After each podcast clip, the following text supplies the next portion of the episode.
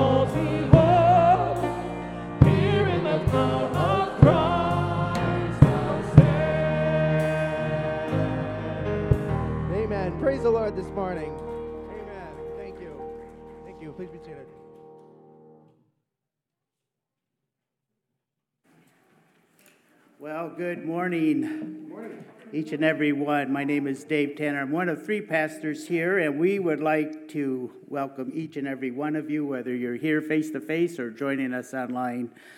Welcome. If you're a visitor here for the first time, we invite you to fill out one of these Let's Connect cards and put it in the offering plate or in the connection card box back there on the sound booth. And uh, if you have a prayer request, uh, you can put that on there as, as well.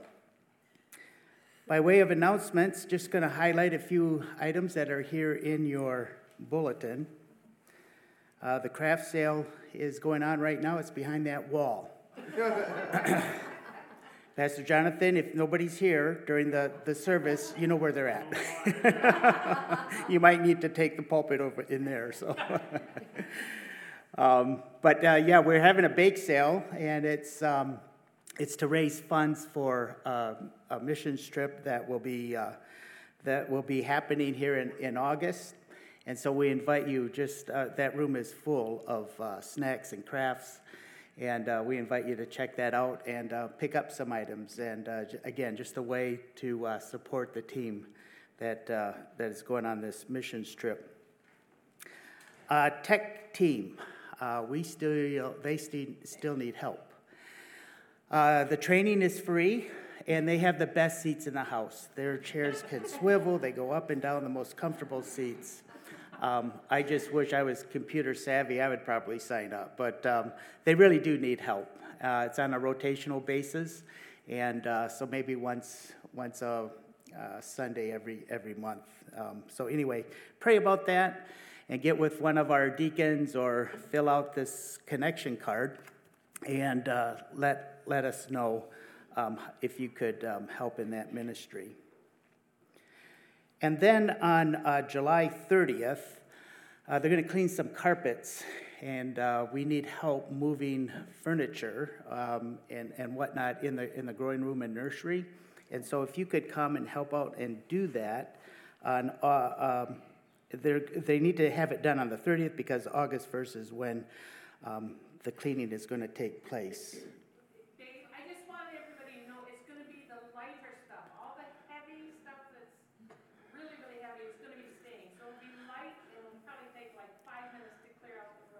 All right.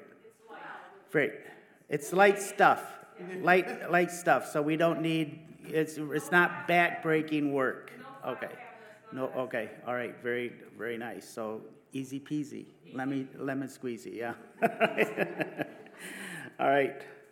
Very good. And then please put on your calendars um, August 5th, Saturday, August 5th, we're doing a community outreach uh, by a, a, cookout, and this is being sponsored uh, by our men's ministry team, but every single one of us are invited uh, to this event.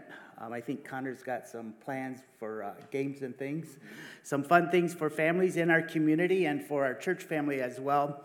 And then Pastor Jonathan will bring, be bringing a, a, gospel message as well. So, again, this is an outreach opportunity.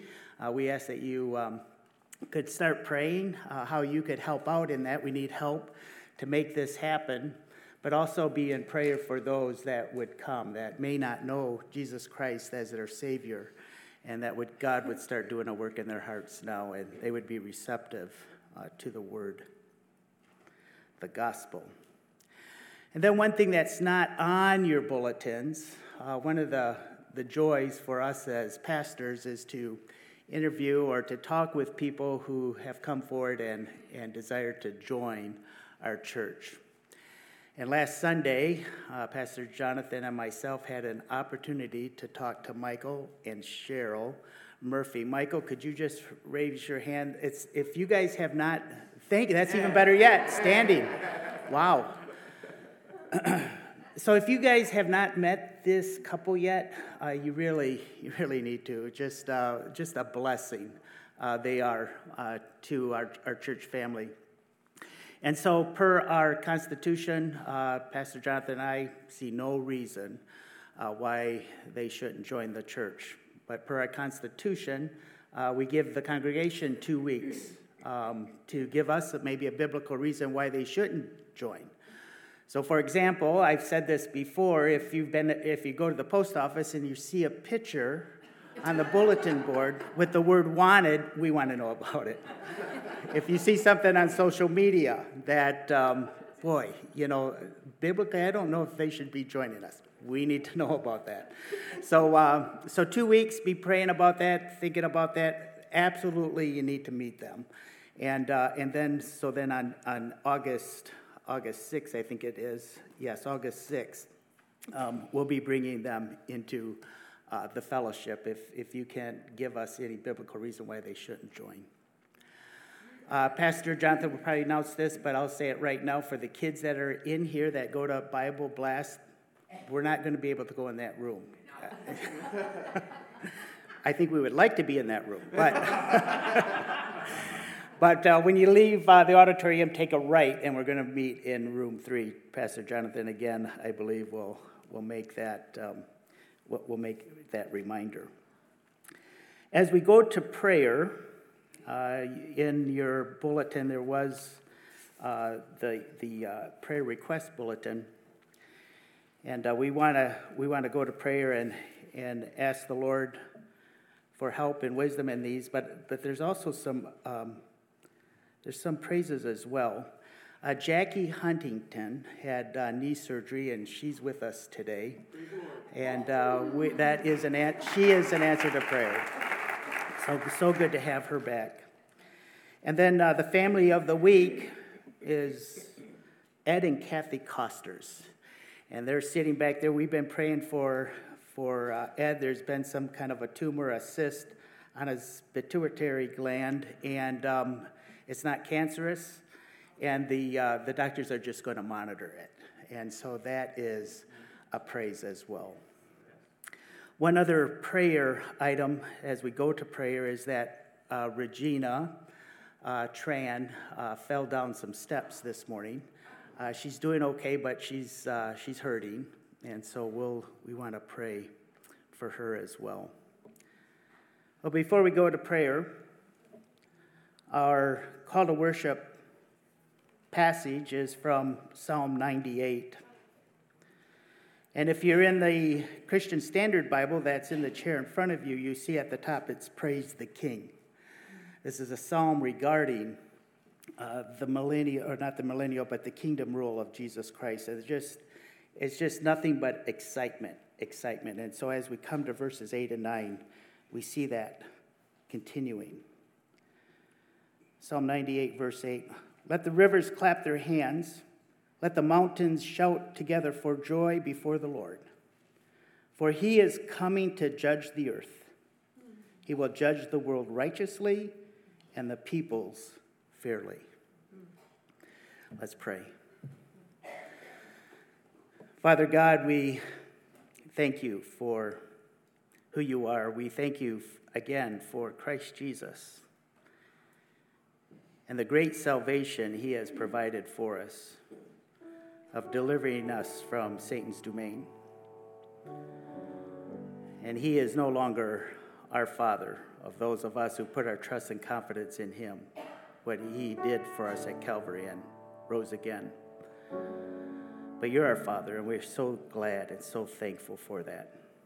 Thank you, Lord, that we are no longer bent to his kingdom but we're bent now towards your kingdom because you reign.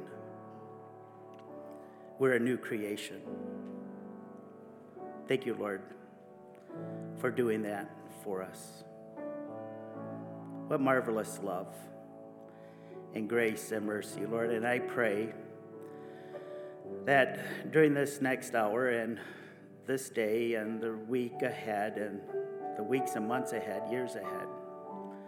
That we never forget the great salvation that you have done for us, and that we would live with eternity in mind.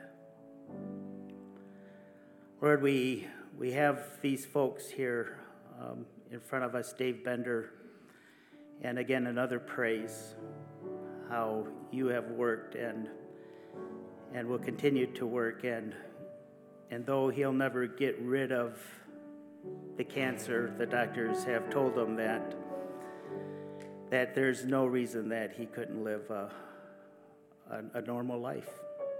So we thank you, Lord, how you've worked, and we know that these treatment radiation can take a lot out of you.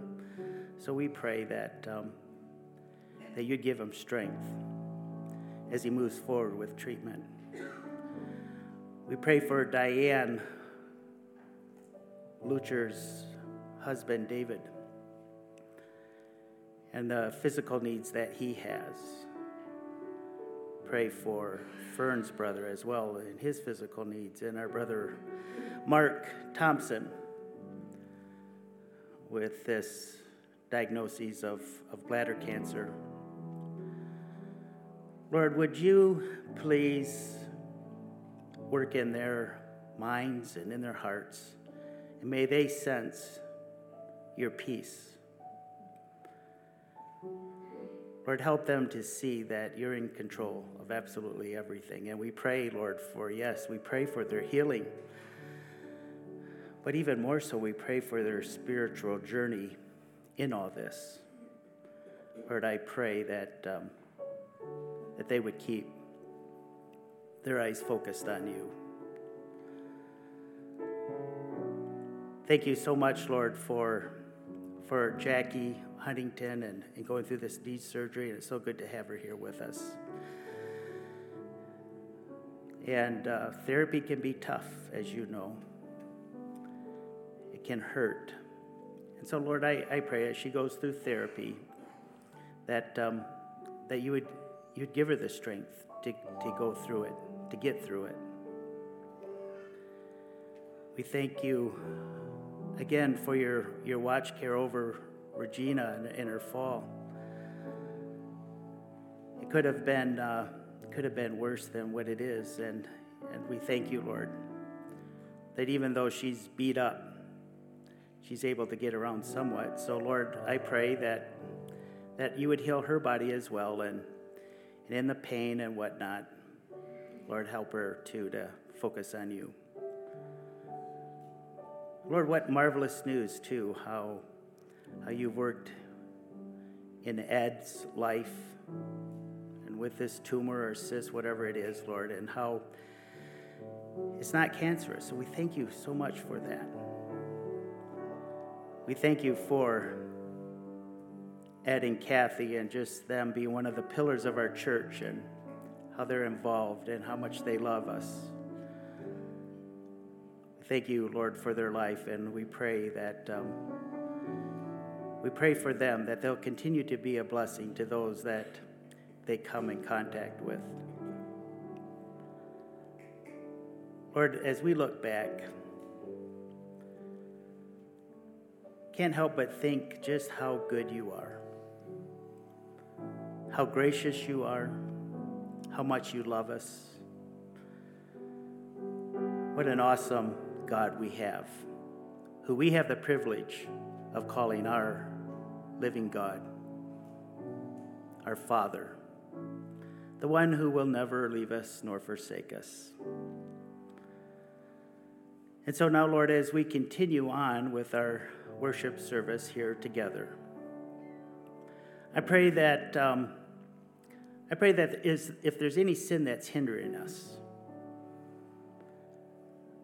I pray, Lord, that, um, that you would reveal it to us. We probably already know it. Lord, help us to confess it so our relationship is right with you as we sing praises to you, as we give an offering, as we hear your word. Lord, we want to be right with you before we do all this. And so, Lord, I pray that you would work in each and every one's heart and convict us of sin that we know about. Help us, Lord, to take advantage of this idea of confessing our sins, and you will cleanse us from all unrighteousness. Because that's what we want to do here. We want to rightly worship you with a clean heart. So, Lord, I pray that. Uh, that you would work, you would encourage our hearts, that we would be an encouragement one to another. And everything that is done here will bring you honor and glory. Lord, the, the offering that will now be received is an act of worship. And I pray that we would give willingly, happily, for the blessings, the so many blessings that you have bestowed upon us. Thank you, Lord. I pray these things in the precious name of our King, our Lord, and our Savior, Jesus Christ. Amen.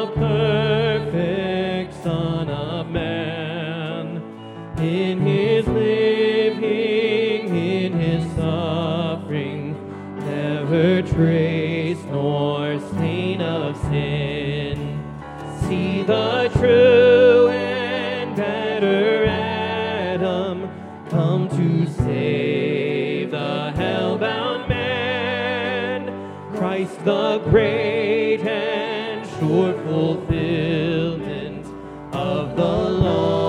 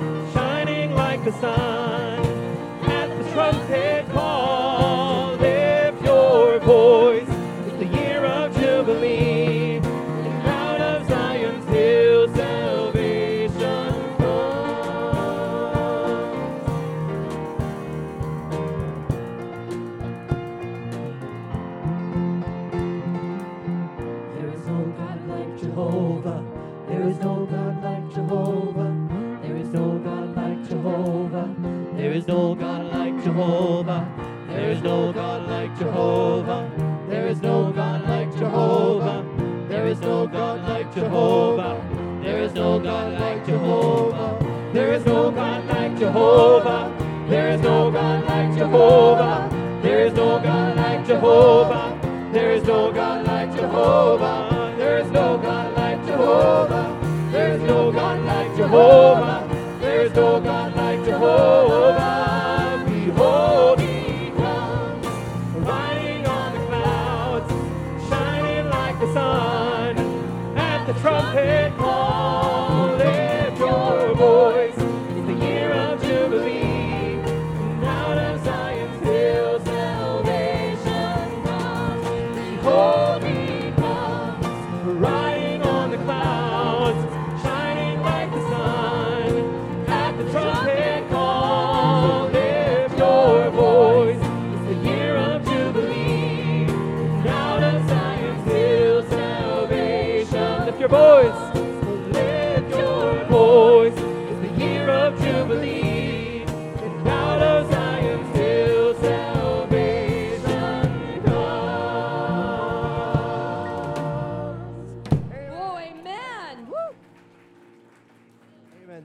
Please be seated.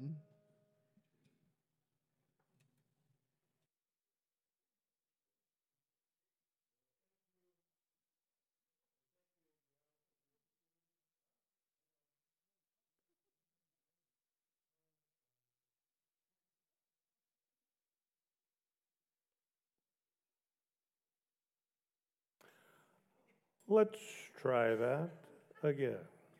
There we go. Very good, very good. Boys and girls, you are dismissed for Bible Blast. So make sure you go out the door.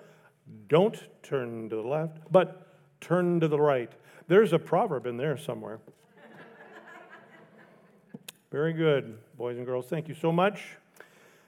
Uh, while you are all turning to uh, the first of several passages we're going to read at the beginning of the message today, 2 Timothy 4, chapter 4, verses 1 and 2, I want to mention a couple of things to you real quickly.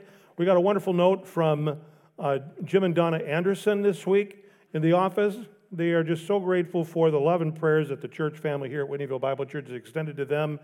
Uh, Jim is recovering well, slow, but Donna wrote.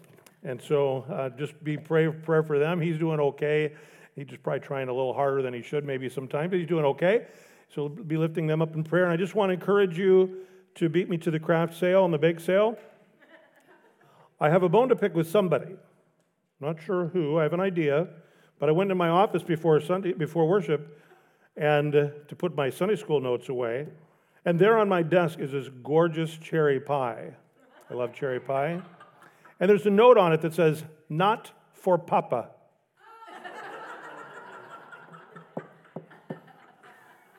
Yeah, we'll see about that. But I want to encourage you to stop by. I'm going to make my way after worship. I'm going to go right over to the, the room number seven over there with you.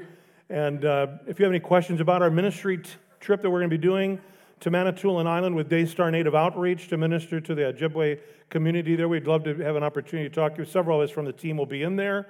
And I want to encourage you just buy the room out, buy it out, and be generous and just really help us on our way. We just love for that support. Thank you so much. And again, just a reminder that our tech crew could use a little help back there. and uh, just check in with them. They'll be glad to help you. And then that, that opportunity we have as a church to share the gospel and food and fellowship on August 5th uh, through the, the cookout event is just going to be awesome. So I want to encourage you to be a part of that. So we're continuing our sermon series, Creed. Creed, you'd better believe it. And as we begin today, I'd like us to read several passages. They're short, but I want to read them all to you. First of all, 2 Timothy chapter 4, verses 1 and 2. This is God's inerrant word. I solemnly charge you before God and Christ Jesus, who is going to judge the living and the dead. And because of his appearing in his kingdom, preach the word. Be ready in season and out of season. Rebuke, correct, and encourage with great patience and teaching. And then, if you'd flip over to Acts chapter 10, Acts chapter 10, verse 42. Peter is speaking. He says, He commanded us to preach. He, of course, is Jesus Christ. He commanded us to preach to the people and to testify that He is the one appointed by God to be the judge of the living and the dead. And then, if you take your Bible and turn over to Acts chapter 17 and hear these words the Apostle Paul shared in that great Greek city of Athens. Acts 17, verses 30 and 31. Therefore, having overlooked the times of ignorance, God now commands all people everywhere to repent because he has set a day when he is going to judge the world in righteousness by the man he has appointed. He has provided proof of this to everyone by raising him from the dead. Would you join me in prayer, please? Our dear Heavenly Father, as we come to your word this morning, we ask you to, to teach us and instruct us, not only by the authority of your word, but through the ministry of the Holy Spirit.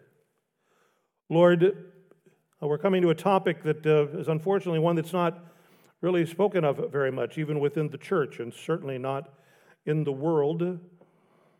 Not the way Paul instructed Timothy, not the way that Peter came to realize, not the way that Paul had preached in that ancient and great city, Athens, that needed to know you in truth. But we live in a time when people also need to know you in truth. So we pray that you would be with us now. Make our hearts soft and supple to the ministry of the word by your Holy Spirit. I pray in Jesus' name. Amen.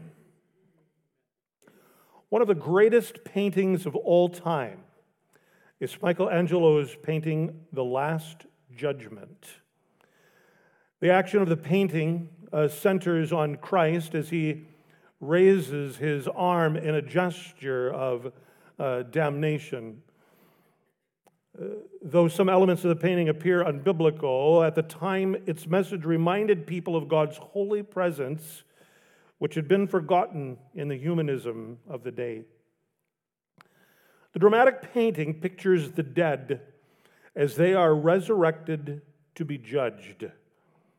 As hell releases its captives, the judge of heaven reviews their works. The entire painting reflects the despair of that generation.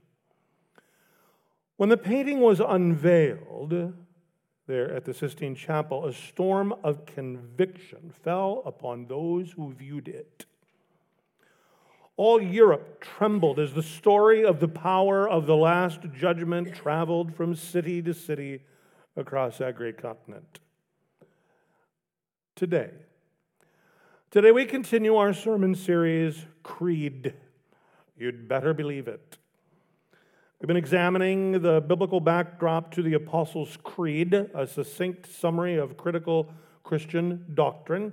And although there are unfortunately many today who see doctrine as a subject cold as ice and nothing but controversial and divisive, Scripture itself calls us to not only know what we believe, but why we believe it. The creed is an effort to do just that. Today's message brings us to the final exclamation of belief regarding the Lord Jesus Christ in the Creed. We've been in a series, sort of, a series within the series, these last five weeks. as we've turned our attention to the central part of the Creed, which affirms what we believe about the person and the work of Jesus Christ. And today, we arrive at the final statement about our Lord Jesus. I believe in Jesus Christ, and that from there, that is, from the right hand of God the Father Almighty, he will come to judge the living and the dead.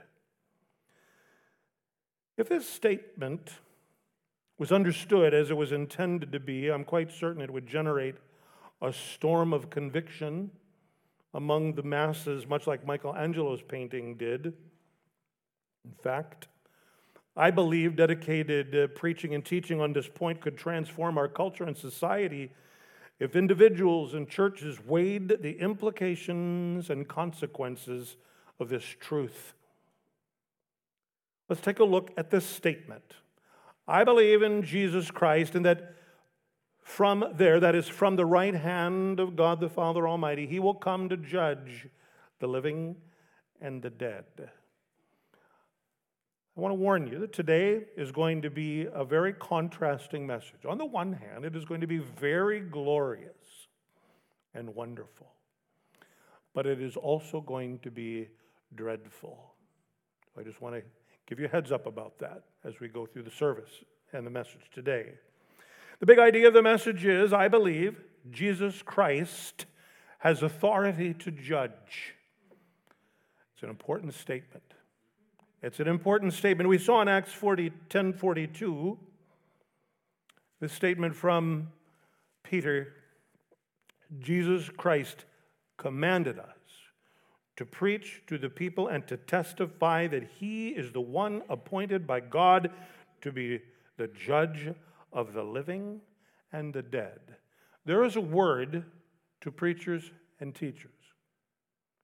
Jesus Christ has commanded us to teach and preach that he is the very one appointed by God to judge the living and the dead. And when was the last time we heard a message about that? We're going to make three observations and uh, explanations about this statement out of the Apostles' Creed today. Here's the first one I want you to consider. It basically is an amplification of the big idea. I believe Jesus Christ will preside as judge over all. As I've already mentioned, today's message is the culmination of the previous five messages about Jesus Christ. If we believe that Jesus Christ is God's only begotten Son and is our Lord and Lord over everything, over the universe.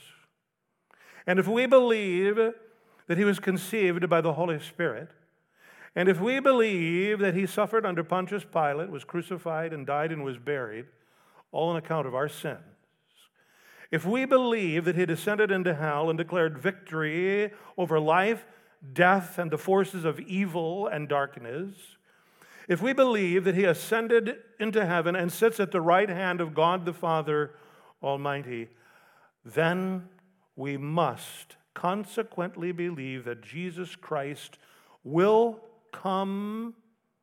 He will come from there, from the right hand of God the Father of Almighty, and he will judge the living and the dead. The logical, practical, and judicial consequence of all that we have come to know and believe about Jesus Christ brings us to this conclusion based on the clear and undeniable teaching of Scripture, and that is that Jesus is Lord, He is Savior, He is King, and also Judge. He is Judge over the living and the dead. Of this, Scripture leaves no room for doubt.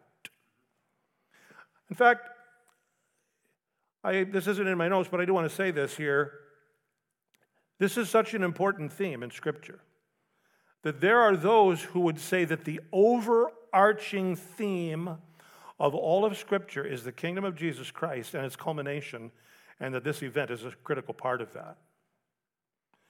So, On behalf of other pastors and teachers who have not maybe taught this to you much, I want to apologize because this is a major theme of Scripture. Each of the passages that we read at the beginning of the message today underscore this important reality each of us must come to grip with. Yes, you. You must come to grip with the truth that Jesus Christ is judge over the living and the dead. Yes, you. Let me share some insight from the passages that we just read 2 Timothy 4 1 and 2 said, I solemnly, char- solemnly charge you before God in Christ Jesus, who is going to judge the living and the dead, and because of his appearing and his kingdom, preach the word.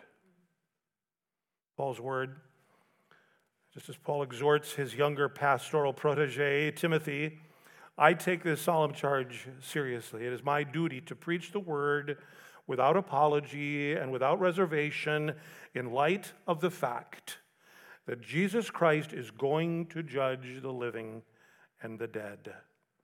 Every one of us are going to be brought before the tribunal of Christ. So, the work of preaching and teaching is intended to make sure we can stand secure in that day. That's why we preach. So, here we are today. Acts 10 42b. Peter coming to a new awareness. If you look at the context of Acts chapter 10, you find that Peter's coming to new, a new awareness of God's intent and purposes for all peoples, Jews and Gentiles alike. There's a watershed point in Peter's life. And that's why we saw at the end of that verse in Acts 10:42 that he said the resurrected Jesus Christ is the one appointed by God to be the judge of the living and the dead. Our Lord Jesus Christ is the one who God has appointed as judge of all humanity. Perhaps now you see why the Creed uses the wording that it does at this particular point.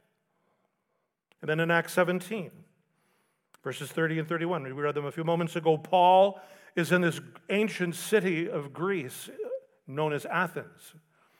It's a place with all kinds of godless idols. In fact, they even have a temple established. They wanted to make sure they covered their bases. They had to the, to the unknown God. Just in case we missed one, here's a place for the God that we nobody might know about. And in preaching to that great city, Paul said those words we read a moment ago having overlooked the times of ignorance, Athens, listen. Whitneyville Bible Church, listen. Live stream, listen. Having overlooked the times of ignorance, God now commands all people everywhere to repent because he has set a day when he is going to judge the world in righteousness by the man he has appointed. He has provided proof of this to everyone by raising him from the dead. The resurrection of Jesus Christ is proof positive that he will preside as judge over the living and the dead. And again, you see how today's message then is the culmination of all that we've learned from the creed as we have declared belief in the person and the work of Jesus Christ. The resurrection of our Lord Jesus Christ is proof of the righteous judgment coming upon all humanity. Jesus himself spoke of his appointment as judge. In John 5 22, he says, The Father, in fact, judges no one, but he has given all judgment to the Son. And in his role as judge, the Lord Jesus Christ will judge everyone. Jesus will preside as judge over all believers and unbelievers alike. So let's see what Scripture has to say in both cases. This brings me to my next point. I believe that Jesus Christ will preside as judge at the Bema. I believe Jesus Christ will preside as judge at the Bema. The Bible speaks of two specific court dates, if you will, when Jesus will preside as judge. The first one is what the New Testament identifies as the Bema, or the judgment seat of Christ. Uh, there are three principal biblical references to the judgment seat of Christ that is, the Bema. Here are two of them Romans 14 10. Some of you are familiar with the book of Romans in the context of chapter 14, which I won't go into right now, but listen to this statement out of verse 10. But you, why do you judge your brother or sister? Or you, why do you despise your brother or sister? For we will all stand before the judgment seat of God.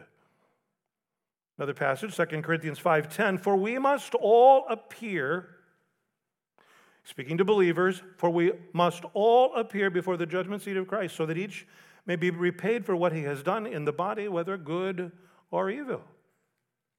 Now, this term, judgment seat, comes from a Greek word and a Greek concept. That's the word bema. The bema is taken from the Grecian games, where successful athletes were re- rewarded for victory in athletic competition. The bema, the judgment seat, as Paul uses the term, does not, does not denote judgment concerning eternal destiny, but rather rewarding believers from the age of the church for faithfulness in serving the Lord Jesus Christ. Paul used this image of the judgment seat of Christ to denote the giving of rewards to church age saints. The purpose of the judgment seat of Christ will be recompense, will be reward, it will be payment for deeds done in the body, whether good or worthless. Now, there's a third passage on this subject, a little lengthier, and is deserving of an exposition all its own. But for now, let me share the passage with you and then make some general observations on it, and then also the other ones that I've just mentioned. 1 Corinthians 3. those of you taking notes, verses 9 to 15. Let me read it to you. For we are God's co workers. You are God's field, God's building.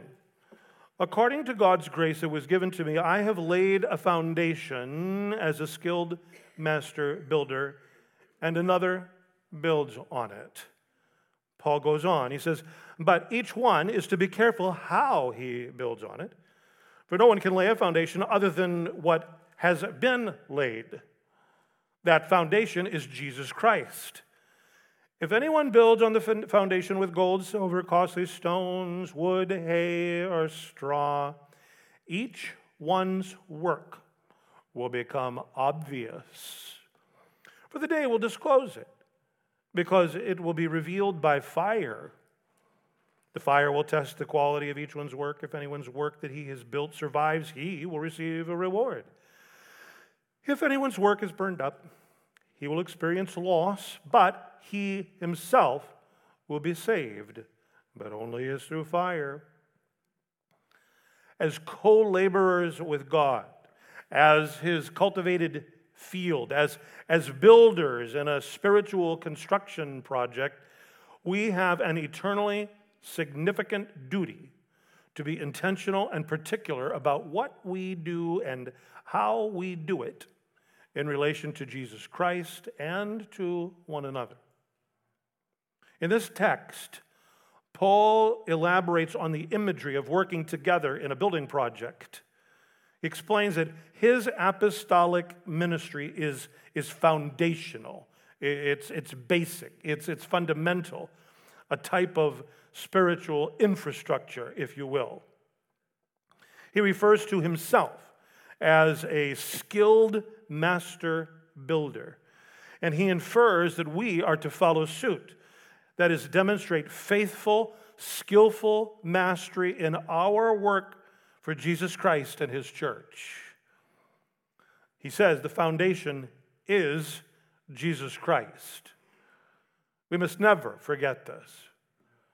It's not any individual, it's not anybody's preferences, it's not any tradition, it's not a denomination or association of churches.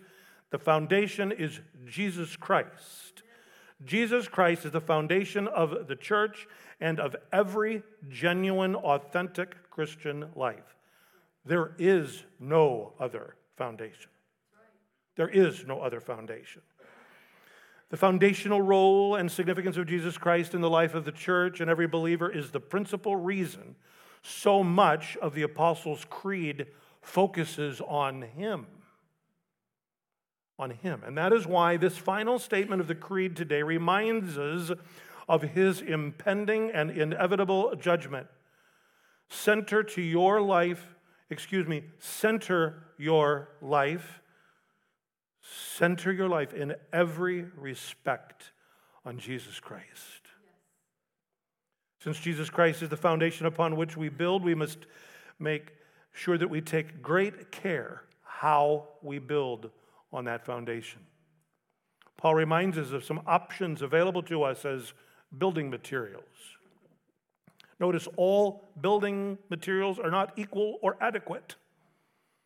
Some build, with as he describes it, with gold, silver, and costly stones. You understand what he's talking about. He's talking about things that are of value and, and costly. By way of illustration, they remind us of that which is permanent, beautiful, valuable, and hard to obtain. These represent what we are to use in building on the foundation of Jesus Christ. Others, Paul points out, build with wood, hay, or straw. These are all temporary, ordinary, at best, and some, in some cases even ugly. They're cheap, common, and relative, relatively easy to obtain. Paul is suggesting that they're worthless building materials. By way of illustration, they remind us of that which is fleeting, is unsightly, worthless, and commonplace. They represent what we are not to use in building on the foundation of Jesus Christ. And did you notice what he said? Each one's work will become obvious. How? How? Because each and every individual and each and every work will be tested and proven by fire. You know what happens when you put gold, silver, and costly stones through the fire? They come out better. You know what happens when you put wood, hay, and straw in a fire? We need to really pay attention to what we're going to build our lives upon, dear ones, what we are going to build our church upon. As husbands and wives, we need to build our relationships with gold, silver, costly stones, not wood, hay, or straw.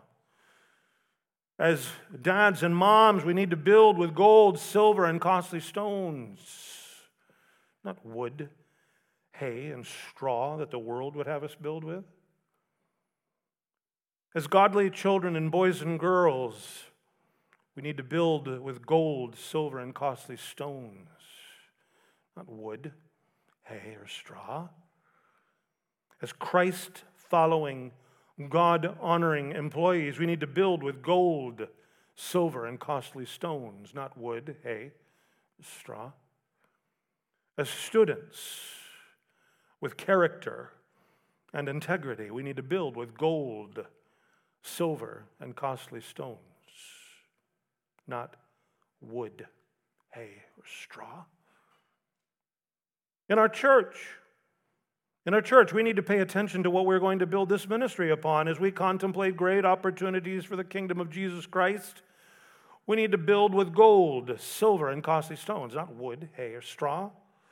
As we live in a time of transition, transitioning economies and social structures, we need to build into the fabric of our church family that which is gold, silver, and precious stones, not wood, hay, straw. As the church in the United States faces and experiencing, experiences increasing hostility and incredible persecution, we need to build the work of Christ with gold, silver, costly stones, not wood, hay, and straw. Yes, everyone's work will be tested and proven by fire. The test by fire will reveal the quality of each person's work. The results will vary. Results will vary. If a person is built with the right motives, materials, and methods, their work will survive and they will be rewarded. If a person is built with the wrong motives, materials, and methods, their work will be consumed, but they will be saved. Remember, Remember, our works don't save us. Our faith in the person and the work of Jesus Christ saves us. I'm afraid if you haven't gotten that message by now, you haven't been listening the last several weeks. But since our personal day of salvation, we have a choice on what motives, materials, and methods we will use to build on the foundation that is Jesus Christ. That foundation can never be destroyed, but our efforts could be if not done properly. The thing to remember is if the believer's works are genuine, he is rewarded. Isn't that a good word? Here's something to think about. I want you to consider some of the rewards awaiting the faithful followers of Jesus Christ who build on him as their foundation with the right motives, materials, and methods. The New Testament speaks of various crowns and rewards to be awarded to Christ followers in various aspects of faithfulness. 1 Corinthians 9, 25 and 27. Now, everyone who competes exercises self control in everything. They do it to receive a perishable crown at the Bema, by the way. But we have an imperishable crown. Paul goes on in verse 27. He says, I discipline my body and bring it under strict control so that after preaching to others, I myself might not be disqualified. And then in Revelation chapter 3, verse 11, Jesus speaking to the church in Philadelphia, not the church in Philadelphia, Pennsylvania, in Asia Minor. He says, I'm coming soon, coming soon. Hold on to what you have so that no one takes your crown. The imperishable crown given to those who master the old nature by the power of the Word of God and the Holy Spirit of God. James 1, verse 12 Blessed is the one who endures trials, because when he has stood the test, he will receive the crown of life that God has promised to those who love him. And then again in the book of Revelation, chapter 2, verse 10, this time Jesus is talking to the church in Smyrna, a church that has been battered and persecuted and attacked. And he says, Don't be afraid of what you're about to suffer. Look, the devil is about to throw some of you into prison to test you and you will experience affliction for 10 days. Be faithful to the point of death, and I will give you the crown of life. Sounds a little ironic, doesn't it? Faithful to the point of death and get a crown of life. Hmm. The crown of life is given to those who have successfully endured trials and temptations for the name and sake of Jesus Christ.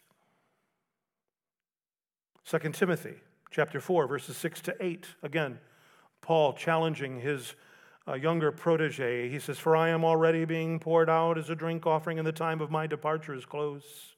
These are some of the last words that Paul wrote before he was executed. He said, I have fought the good fight.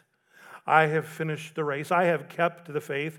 There is reserved for me the crown of righteousness, which the Lord, the righteous judge, will give me on that day, and not only to me, but to all those who have loved his appearing. Paul's telling us here at the end of his life, he knows he's about to be executed. He said, I'm looking forward to the coming of Christ. That's what I'm looking forward to. I'm not bemoaning my, my miserable situation in this awful Roman Empire. No, he's saying, I'm looking beyond, way beyond that.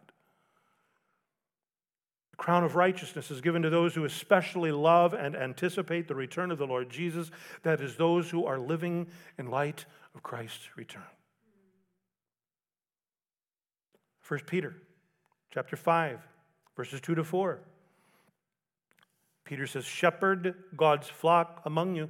He's speaking to the pastors, the elders, and the overseers of his church audience. He says, Shepherd God's flock among you, not overseeing out of compulsion, but willingly as God would have you, not out of greed for money, but eagerly, not lording it over those entrusted to you, but being examples to the flock.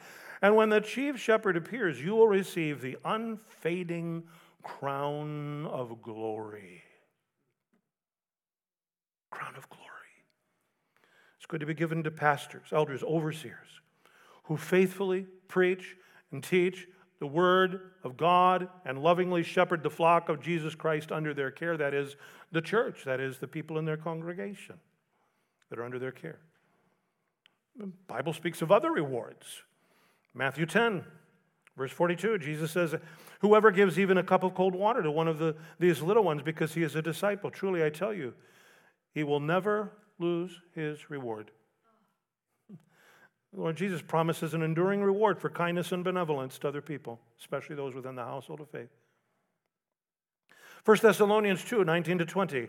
We looked at this passage two summers ago. For who is our hope or joy or crown of boasting in the presence of our Lord Jesus at his coming?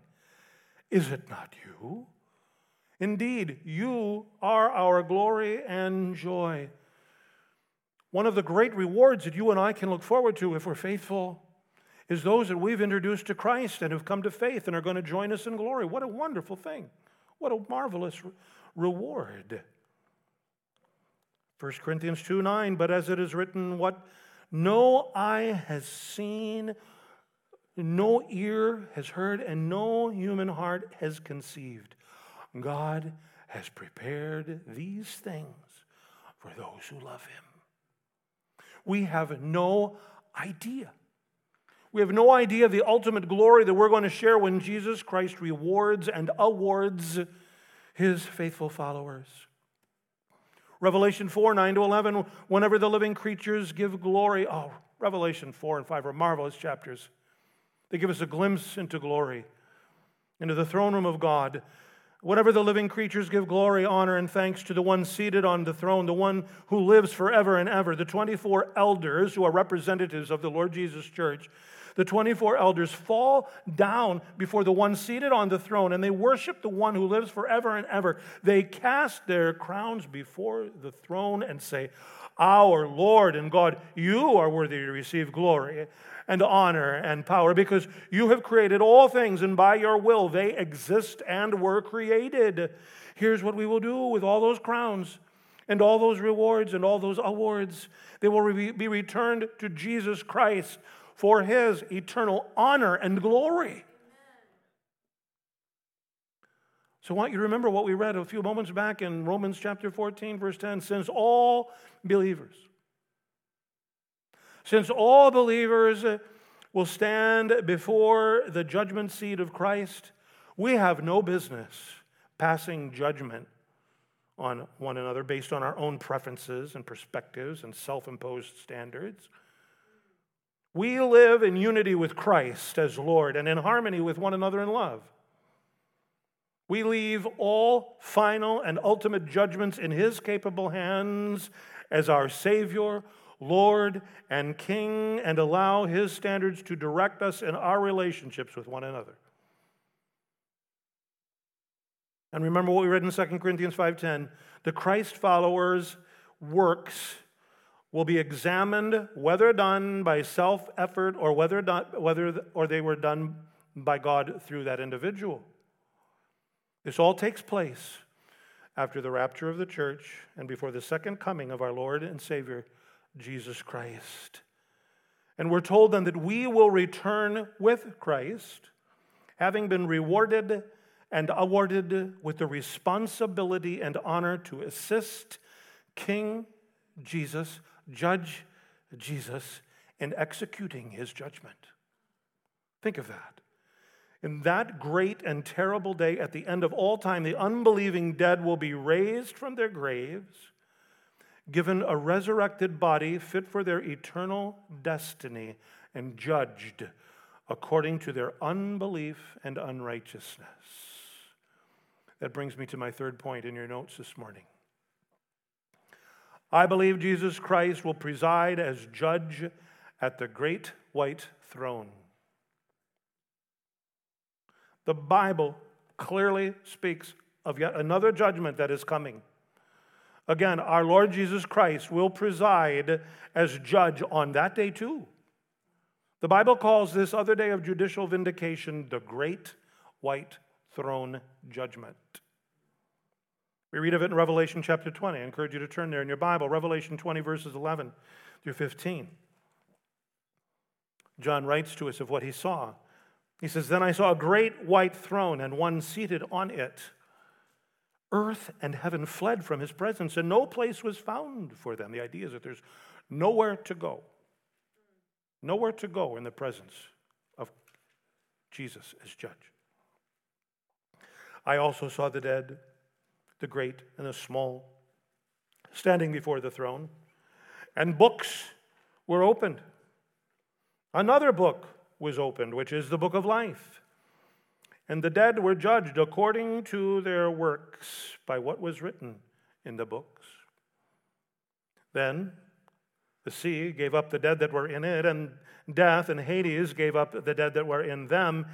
Each one was judged according to their works. Death and Hades were thrown into the lake of fire. This is the second death, the lake of fire. And everyone whose name was not found written in the book of life was thrown into the lake of fire. The great white throne judgment is distinct from the Bema, the judgment seat of Christ. The great white throne judgment is an awful event where all unbelievers of all time will be judged for their faithlessness, their unrighteousness, and for their rejection of God and of His Christ. The book of Revelation goes on to describe those who will be judged at the great white throne. Over in chapter 21, verse 8, it says, The cowards, faithless, detestable, murderers, sexually immoral, sorcerers, idolaters, and all liars. Their share will be in the lake that burns with fire and sulfur, which is the second death. In the last sermon in this Creed series, we will be looking at resurrection. And just like we're seeing here, these two judgments, we're going to learn of two resurrections, at least two resurrections, actually. But here's what I want you to think about the great white throne judgment is inevitable and inescapable for all unbelievers. There is no place to hide, there is no way to avoid it. No one's social standing, no one's so called influence, no one's supposed position.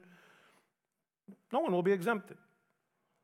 Great and small alike will be required to appear before our Lord Jesus Christ, the righteous Lord king and judge of the universe. Notice the reference to books that we read about in Revelation 20. If you have your Bible still open, you can see that there.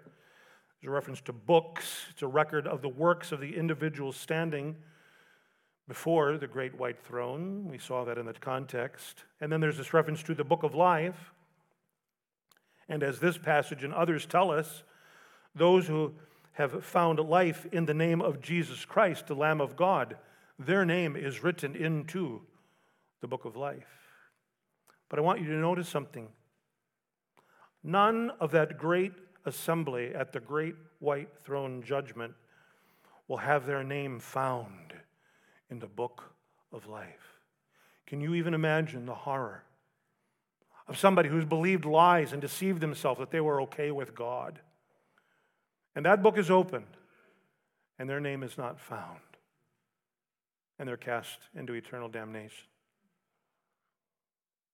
The record of heaven will be clear, accurate, and indisputable. Each person will be judged according to their works. The judgment will be righteous and just in the most ultimate way possible. All judgments at the great white throne will be fair, and no one will be able to disagree. There will be a judge but there will be no jury. There will be a prosecution, but there will be no defense. There will be a sentence, but there will be no appeal. There are numer- numerous other passages of Scripture that speak of that terrible day. Each one lays down yet another layer of meaning and understanding to the dreadful significance of the great white throne judgment. I'm just going to mention a few. John 3, 18 and 19. If you're remembering well, you recognize that this, these verses are part of the conversation that Jesus had with Nicodemus in that midnight Bible conference up on top of that roof. Following verses uh, 16 and 17, Jesus says, Anyone who believes in him, in the Son of God, is not condemned. But anyone who does not believe is already condemned. I want you to understand something. Every single one of us, all of humanity, before we ever have come to know Jesus Christ, stand condemned. Anyone who does not believe is already condemned because he has not believed in the name of the one and only Son of God. This is the judgment, Jesus says to Nicodemus. The light has come into the world, and people love darkness rather than the light because their deeds were evil. The depravity and darkness of humanity and their unbelief leaves them in a state of judgment. Earlier this year, we studied the book of Jude verses 14 to 15, we read these words. And what do you think of this? This is a prophetic word that comes from way back early in the history of humanity. Jude says it was about these wicked people that Enoch, in the seventh generation from Adam, prophesied Look, the Lord comes with ten thousands of his holy ones to execute judgment on all and to convict all the ungodly concerning all the ungodly acts that they have done in an ungodly way, and concerning all the harsh things ungodly sinners have said against him. Remember the emphasis there that Jude is giving us about that day of judgment? It's targeting the ungodly, the godless, those who have rejected God and his Christ. This is our natural state. And it is only by the grace of God any of us have come to a knowledge of Jesus Christ's redemptive work by the gift of faith that only He can give us. But mankind has its heart and mind set against God, and that brings an alarming consequence. 2 Peter 2 9. The Lord knows how to rescue the godly from trials. That's a good word. It's a good word. He says, The Lord knows how to rescue godly, the godly from trials and to keep the unrighteous under punishment for the day of judgment. So even now, even now, the unrighteous who have died are not in some state of limbo, but are actually already experiencing a degree of punishment and are awaiting their day in court before the great white throne. 1 Peter 1 17. If you appeal to the Father who judges impartially according to each one's work, you are to conduct yourselves in reverence during your time living as strangers. God judges all impartially, both believers and unbelievers. His judgment is not a one size fits all approach, but specific, impartial, and just judgment and a fitting decision in each and every case. Matthew 10 15. This is a word of warning regarding those that reject and disregard the ministry of the Word of God brought to them by Christ's representatives.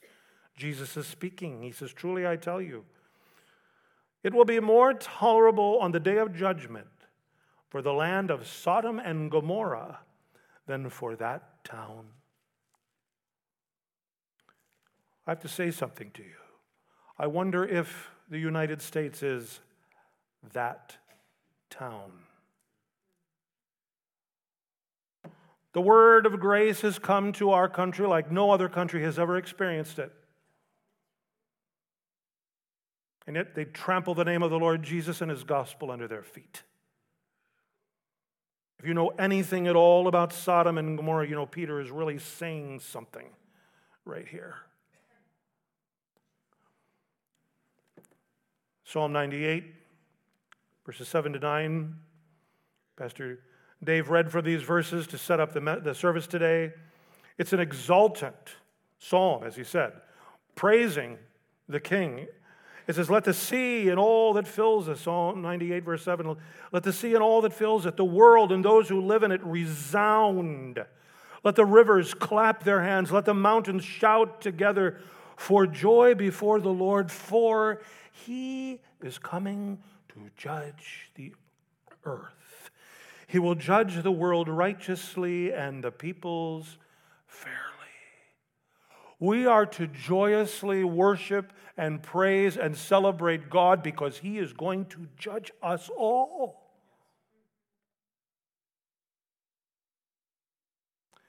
Back in Psalm 9, verses 7 to 8. But the Lord sits enthroned forever.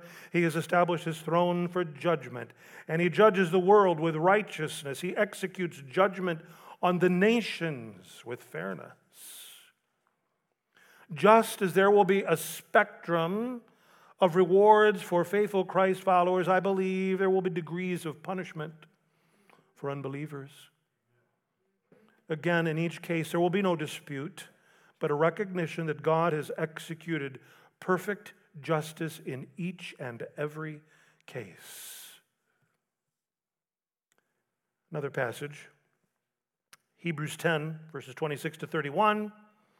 For if we deliberately go on sinning after receiving the knowledge of the truth, there no longer remains a sacrifice for sins, but a terrifying expectation of judgment and the fury of a fire about to consume the adversaries. Anyone who disregarded the law of Moses died without mercy, based on the testimony of two or three witnesses. How much worse punishment do you think one will deserve who has trampled on the Son of God, who is regarded as profane, the blood of the covenant by which he was sanctified, and who has insulted the Spirit of grace? For we know the one who has said, Vengeance belongs to me. I will repay. And again, the Lord will judge his people.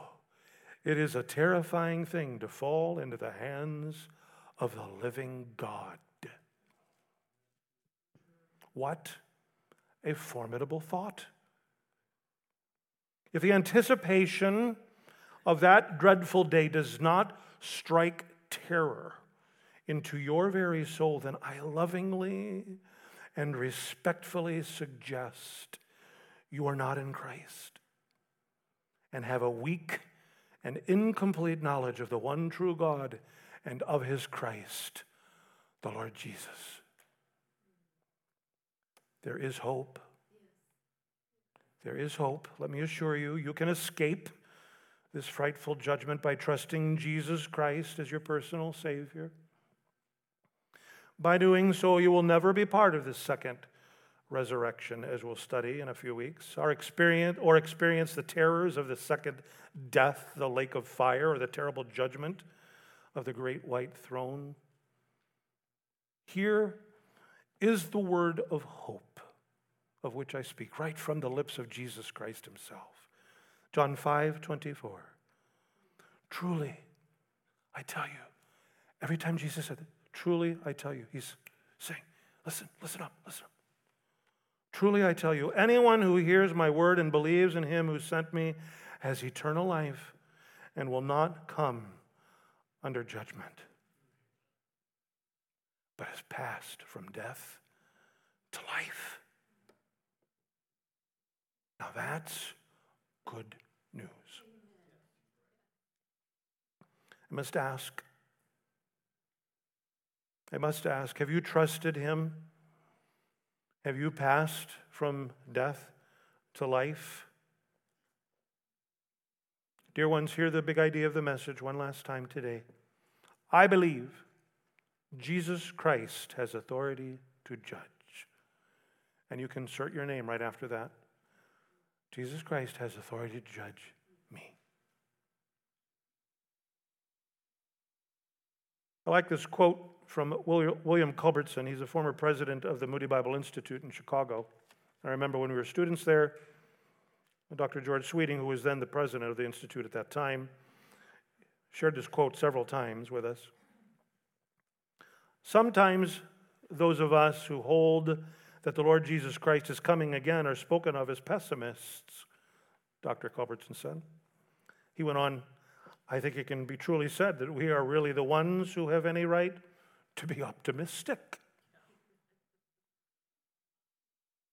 I hope you understood what I said now at the beginning of the message. Both glorious word and a dreadful word, right? It has come to be known as New England's Dark Day. The date was May 19th, 1780.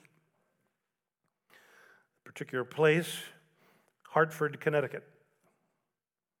It was on that day that an unusual darkening of the daytime sky occurred and was observed actually over uh, many of the New England states and parts of eastern Canada. The primary cause of the unusual event was not known or realized at that time. However, it was later, determ- later determined that New England's dark day, as it was come to be known, was caused by a combination of smoke from forest fires, imagine that, a thick fog, and dense cloud cover. The darkness was so complete and pervasive that candles were required from that day at noon all the way through the rest of that day, through the night, into the next day, and all the way into the night of the next day for an entire day and a half. The darkness did not disperse until in the middle of the night of that second day. So, those in Hartford, Connecticut, found the unusual phenomena so formidable, many speculated that the day of judgment was upon them. It was a day like they had nobody had ever seen. And as the skies mysteriously and drastically turned from blue to gray, and by mid afternoon had blackened over so densely that a number of religious men then fell on their knees and they begged the Almighty for a final blessing before the end came. The Connecticut House of Representatives was in session that day. And some of the men fell on their knees, and others clamored for an immediate adjournment. The Speaker of the House, Colonel Abraham Davenport, came to his feet.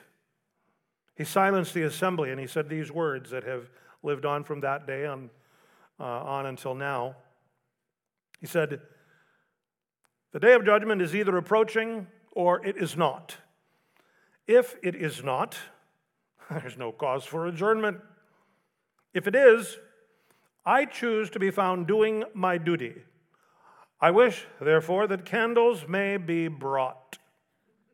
Hmm. Dear ones, may I suggest that for those of us who have truly put our faith and trust in the person and the work of the Lord Jesus Christ, that's a very wise and thoughtful perspective.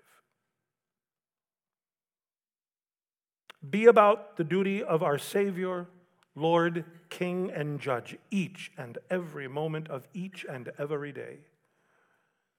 If you are among those who find yourself facing that great day with fear and trembling, let me implore you once again come to Jesus. Come to Jesus and live. I believe Jesus Christ has authority to judge judge me. I believe in Jesus Christ, that from there he will come to judge the living and the dead. What do you believe? Let's pray.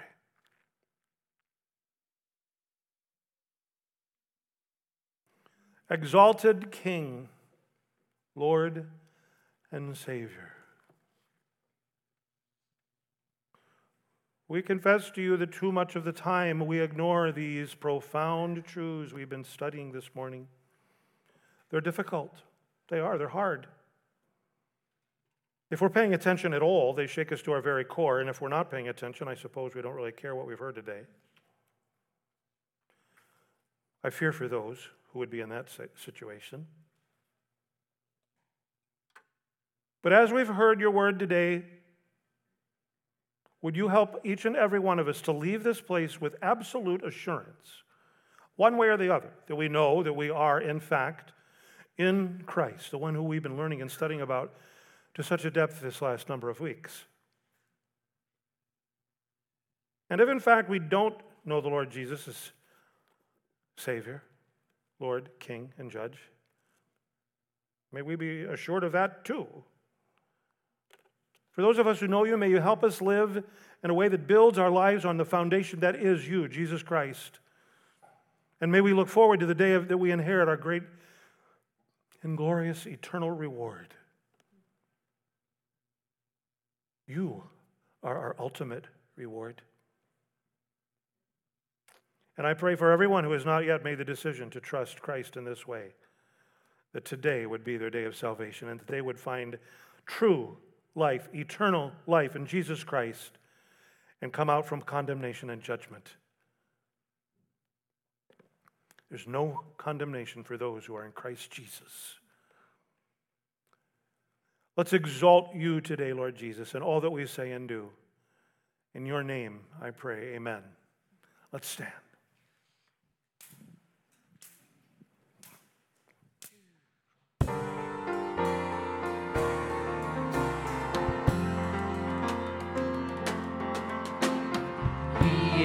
Exalted, the King is exalted on high. I will praise